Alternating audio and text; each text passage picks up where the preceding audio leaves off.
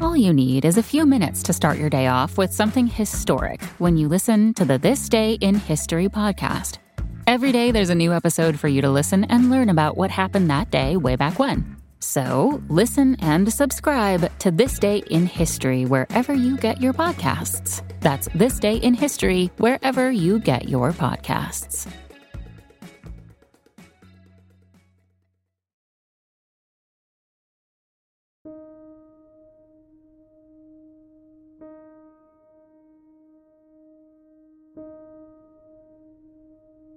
You can often judge a society by the way it treats its least fortunate members, in particular, the disabled and the mentally ill.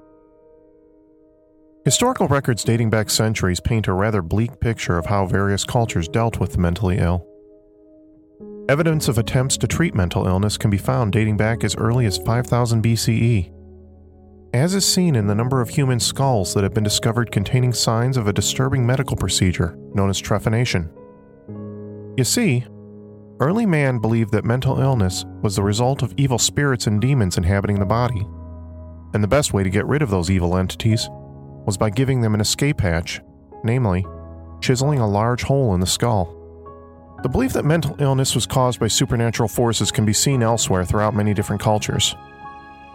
Ancient Hebrews thought that mental illness was inflicted upon people as a punishment from God. The ancient Greeks held a similar belief except such a punishment was thought to come from any of their pantheon of gods, who were believed to be a particularly touchy lot who took offense at a lot of different things. But as early as the 5th century, there were a few rogue physicians who began to reject this idea, suggesting instead that the causes of mental illness might be a physiological condition rather than a supernatural curse. It was the ancient Egyptians who seemed to be the most forward thinking in terms of treating their mentally ill. They would often engage their patients in recreational activities such as dancing and painting, as a way of taking their minds off their troubles and soothing their battered psyches. Even still, throughout ancient Greece, Rome, and other cultures, treatment of mental illness was often left up to the local spiritual healer, instead of providing any sort of more earthly treatment. The Greek physician Hippocrates turned much of this thinking around when he wrote a lengthy treatise explaining that mental illness was not spiritual, but rather the result of a physical imbalance in the essential bodily fluids. As a result, the most common treatments for mental illness were bleeding the patient either by cutting them or through the application of leeches. It's pretty clear that even though our ancestors didn't have a clue what could cause someone to become mentally ill, they had all sorts of ideas about how to treat them that were, well, downright crazy. The belief that mental illness was the result of a fluid imbalance remained common throughout the Middle Ages. For a few centuries at least, mental illness was considered a personal matter in which families would care for their sick relative at home. This was often a pretty terrible solution since many families saw their relatives as a source of personal shame and would often lock them away in cellars and attics, cage them in pig pens, or simply boot them out into the streets to fend for themselves. But local towns and villages didn't seem to care much for letting the mentally challenged wander freely among them either. And eventually, the idea came about to create special hospitals where they could be kept and, at least ostensibly, be treated. The first mental hospital was established in Baghdad in 792 CE, with others in Aleppo and Damascus following shortly thereafter. The idea caught on in Europe as well, and by the late 17th century, privately run mental asylums began to proliferate and expand in size. Of all the insane asylums in the world, few have become quite as infamous as London's Bethlehem Royal Hospital. The horrors that were inflicted upon its patients there have become legendary and have inspired countless books, movies, and television shows. You see, Bethlehem Royal Hospital is better known by a different name, a name that has taken on a life of its own and become a part of common vocabulary. It's a name that means a scene of utter madness or confusion. Although the official name for the facility is Bethlehem Royal Hospital, you'll probably know it much better as Bedlam. I'm Nate Hale, and the voices in my head assure me that I'm perfectly sane. And this is The Conspirators.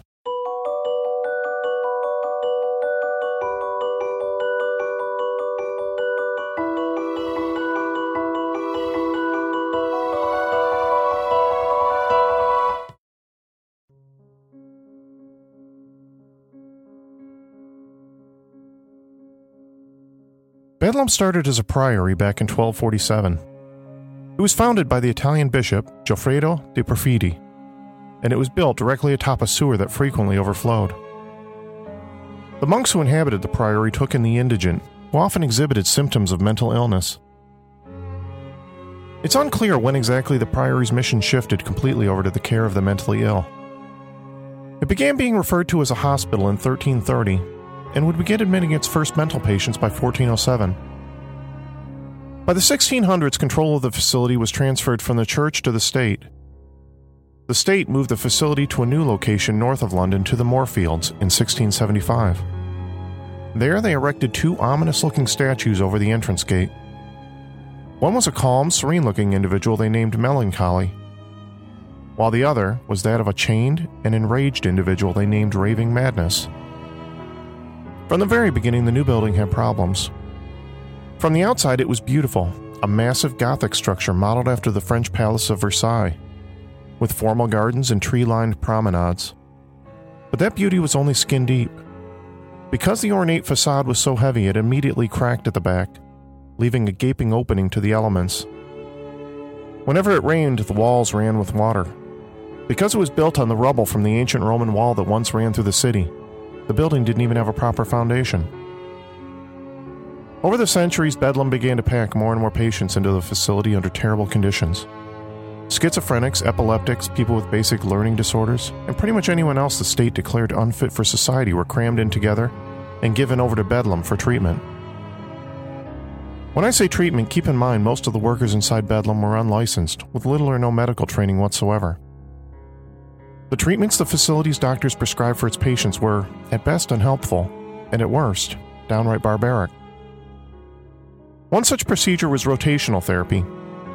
In this procedure, the patient will be placed in a chair and suspended from the ceiling. The chair was then spun in the direction of the doctor, sometimes at more than 100 rotations a minute, causing the patient to vomit and experience extreme vertigo. For some bizarre reason, the doctors came to believe that experiencing something that sounds like the worst theme park ride in history could actually cure your mental issues.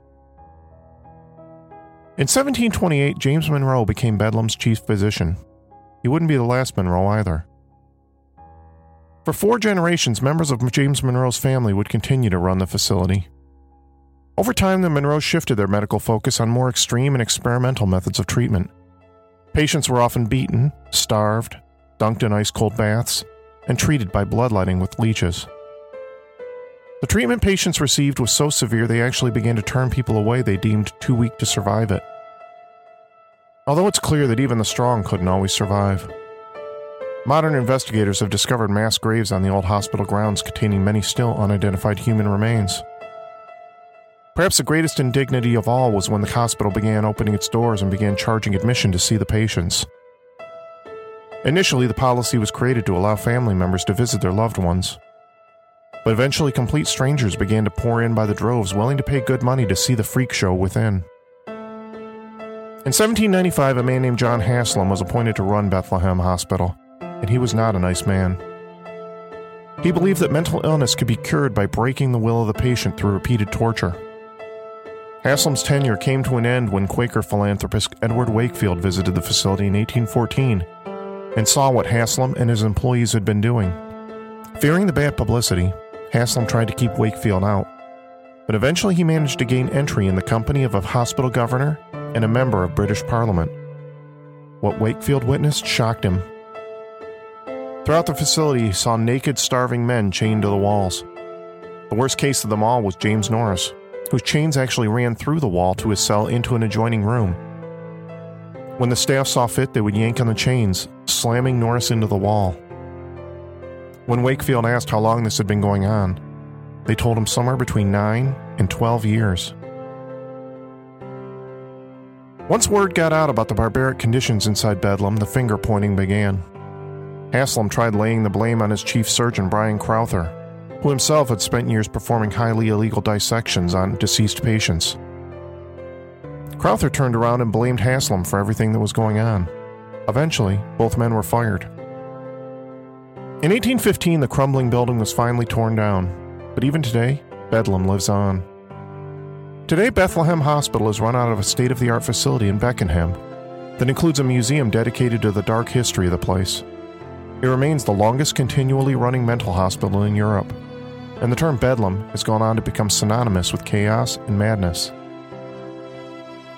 The concept of the insane asylum became a popular one that spread throughout Europe and would eventually be carried over the ocean to America. Chances are that sometime in your life you've read a creepy book or seen a scary movie set in an insane asylum. The asylum, as we know it, has inspired authors and artists and filmmakers for generations. It's one of those most quintessential of settings for a good scary story, like the cabin in the woods or the old haunted mansion. There's just something about these massive castle like structures that seems to inspire fear in people on a primal level. Famed horror author H.P. Lovecraft created his own fictional asylum known as Arkham, and it was here that all manner of otherworldly creatures were lurking, just beyond some other dimensional veil. The same name and much of the lore behind it were co opted by the creators of the Batman comics with Gotham City's own Arkham Asylum. But did you know Arkham was based on a real place? The Danvers State Hospital for the Criminally Insane was opened in 1878 to serve roughly 600 mental patients in Massachusetts. Although initially it was built with a surprisingly caring and humane attitude toward the treatment of its patients, those good intentions only lasted so long. The hospital's foundation was built on Hathorne Hill in Danvers, Massachusetts, a location named after the land's former owner, John Hathorne, a man whose own infamy came from his deep involvement in the Salem witch trials. Hathorne had such a terrible reputation that his great great grandson, the author Nathaniel Hawthorne, actually altered the spelling of his last name to disassociate himself from his ancestor. As I mentioned, the initial design of the facility was based on hope. Dr. Thomas Kirkbride designed the building to have four wings radiating out of a central structure in order to allow the patients to have more ready access to sunlight and fresh air. When it finally opened its doors in 1878, it was called the State Lunatic Hospital and it was considered to be the state of the art facility for the humane treatment of the mentally ill. The patients were granted a great deal of freedom to move throughout the facility. They even worked in the community gardens and farmland to produce the food they ate. Below ground, the entire campus was connected by a series of brick lined tunnels to allow easy movement between buildings and to provide shelter during the harsh New England winters. But over the years, the original humane mission for the hospital pretty much faded away. More patients were added each year, and budget cuts prevented the hospital from hiring more staff to help them. By the 1920s, the hospital was home to more than 2,000 patients, more than four times the original number, with a staff of less than a dozen to serve them all. Illness and starvation were frequent. It wasn't uncommon for a patient to die in some corner of the hospital and for his or her corpse to go undetected for days. With so few staff to manage so many patients, the doctors turned to increasingly harsh methods to keep people in check. Hydrotherapy, electroshock therapy, and the newly created procedure known as the lobotomy were used frequently. Although the lobotomy was originally performed through some fairly intrusive brain surgery, a doctor named Walter Freeman perfected a new method he called the transorbital lobotomy that became the norm in Danvers State Hospital and other asylums throughout the United States. For the new version of this procedure, Dr. Freeman didn't need to cut open anyone's skull, as had previously been done. No, all he needed to do was hammer an ice pick into the inner corner of a patient's eye and scramble the person's frontal lobe by stirring the ice pick around. Oh, and by the way, he did all this without the use of any anesthetics. For just $25 per patient, Dr. Freeman actually traveled across the country performing his transorbital lobotomies at many different mental hospitals. He did this traveling around in a van which he called, and I swear I'm not making this up, his lobotomobile. As for the patients themselves, the majority of the people who underwent the procedure were profoundly changed. Many lost the ability to walk, speak, or feed themselves and had to relearn how. Around 15% of them died during the procedure. During his U.S. tour, Dr. Freeman performed more than 3,500 lobotomies in 23 states, including one he performed on a four year old child. To which I can only say, in a world in which so many people were locked away for being insane, it was the people watching over them who were the ones to be really afraid of.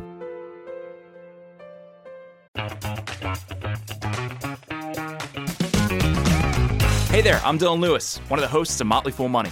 Each weekday on Motley Fool Money, we talk through the business news you need to know and the stories moving stocks on Wall Street. On weekends, we dive into the industries shaping tomorrow and host the experts, authors, and executives that understand them. Tune in for insights, a long term perspective on investing, and of course, stock ideas. Plenty of them. To quote a listener, it pays to listen. Check us out and subscribe wherever you listen to podcasts. By the 1950s, the surgical lobotomy was eliminated and replaced with new drugs such as Thorazine, which performed a similar and ostensibly a more humane function. Dr. Freeman wasn't the only medical professional whose methods of treatment were crazier than the patients they were purportedly treating. In 1907, New Jersey's Trenton State Hospital came under the supervision of a new director, Dr. Henry Cotton. Cotton was trained at Johns Hopkins University under the eminent Swiss born psychiatrist Adolf Meyer, and in some respects, he had some very progressive attitudes towards the mentally ill. When he took charge of Trenton State Hospital, he did away with all the mechanical restraints for the patients and introduced a new program of occupational therapy to prepare the patients for integration back into public life. But at the same time, Dr. Cotton developed a dangerous theory about mental illness that took the hospital down a dark path. Dr. Cotton became convinced that all mental illness was caused by a bodily infection, and the only way to remove that infection was to cut it out. In 1917, he began removing all his patients' teeth. Then, when that didn't work to cure their mental illness, he moved on to other body parts. He performed surgery to remove gallbladders, stomachs, ovaries, testicles, colons, uteruses, and any other part of the body where he believed infection could reside. Although Dr. Cotton claimed to have an 85% cure rate, in truth, his mortality rate was far higher. Believe it or not, Cotton did all this in full view of the public, and he actually published several scientific papers about his methods. He remained at the hospital performing his butchery until 1930, three years before his death. The Trenton State Hospital continued the doctor's teeth pulling methods into the 1960s. Danvers State Hospital was officially closed down in 1992. Today, much of the original structure is gone, and a series of luxury apartments have been built in its place. The underground tunnels are still there, and so is a little of the main Kirkbride building.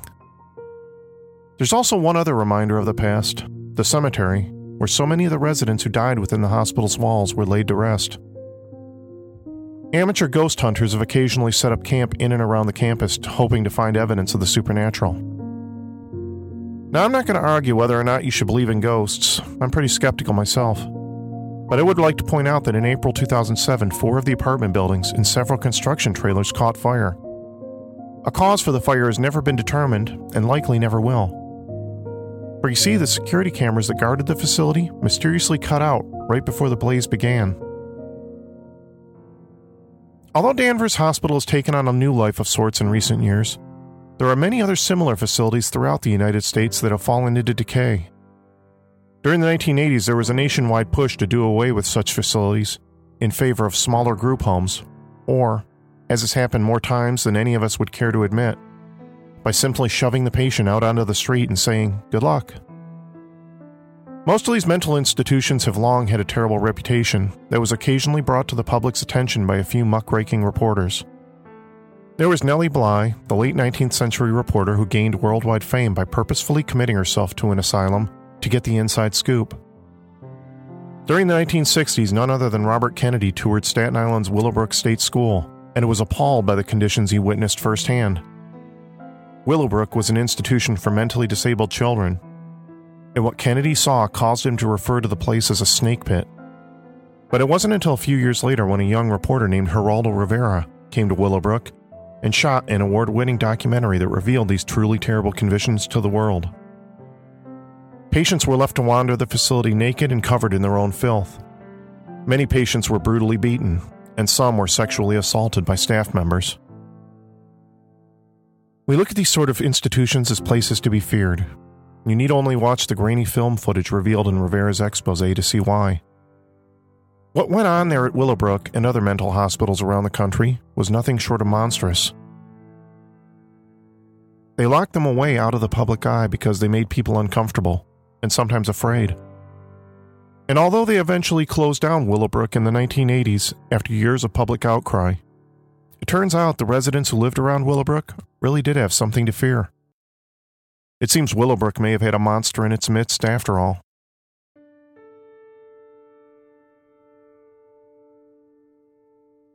The residents of Staten Island would sometimes tell their children scary stories about their own particular brand of boogeyman they called Cropsy, an escaped lunatic with a hook for a hand who stole bad little boys and girls. But in the 1970s, those stories became very real when a local drifter named Andre Rand began attacking the children of Staten Island. Rand was a former janitor at Willowbrook State School. Rand quit his job long before the school closed, but he didn't go far. In 1972, five year old Alice Pereira vanished while out playing with her brother. In 1981, seven year old Holly Ann Hughes was spotted with Rand shortly before she disappeared. In 1983, 11 year old Tiahese Jackson disappeared right after Rand was released from a short stint in prison for kidnapping 11 children. I know, why on earth did he get such a short prison sentence for kidnapping 11 children? Who knows? Then in 1984, 22 year old Hank Gafforio, a mentally disabled man, also went missing after witnesses placed him with Rand. None of their bodies were ever discovered. Then in 1987, 12 year old Jennifer Schweiger, who had Down syndrome, told her parents she was going out for a walk. She never returned. A search party went out looking for her. They found Jennifer's body partially buried in a shallow grave not far from the abandoned remains of Willowbrook School. Soon the trail led them to Rand, who had been living in a makeshift camp in the woods nearby. Although there was little evidence to tie Rand to Jennifer Schweiger's murder, he was eventually convicted of her kidnapping and sentenced to 25 years in prison. In 2004, another 25 years was added to his sentence when he was convicted of the kidnapping of Holly Ann Hughes.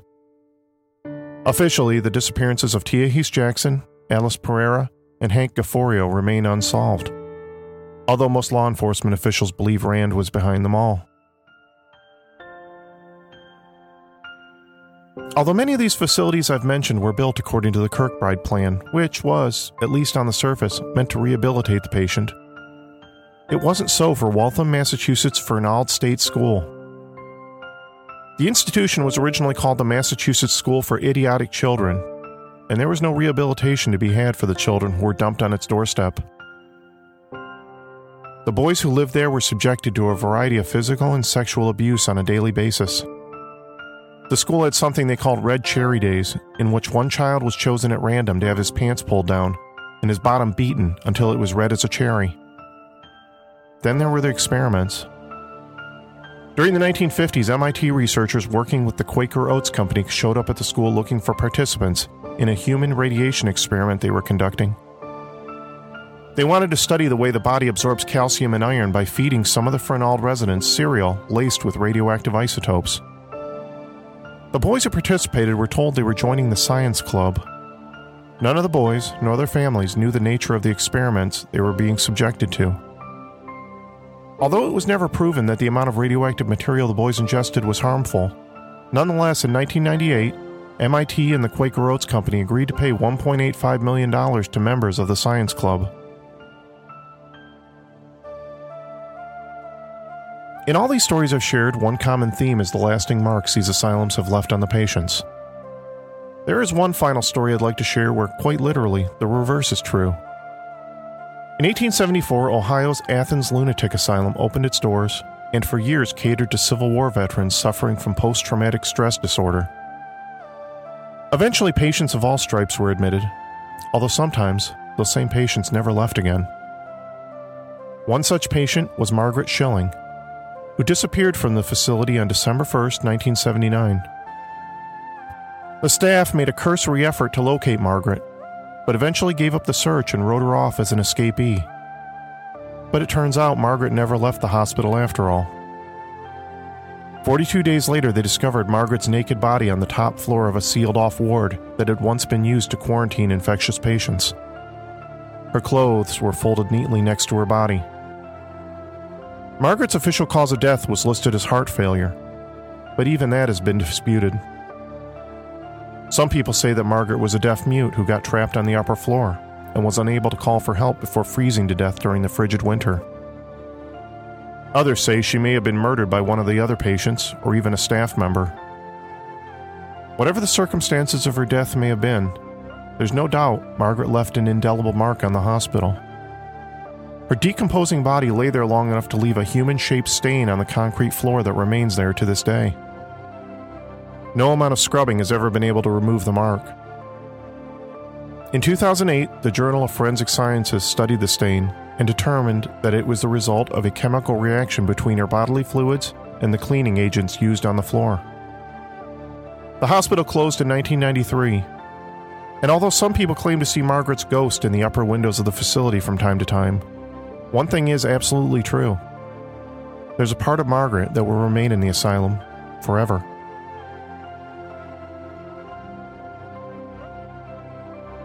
The Conspirators is written and produced by me, Nate Hale, an entirely fictional identity. Thanks so much for listening. I want to thank each and every one of you for helping make this podcast a success beyond my wildest expectations. Special thanks to Kurt from Belgium for clicking the donate button on our website and helping support the show. I hope you'll continue to spread the love and tell your friends and family to subscribe and rate us on iTunes.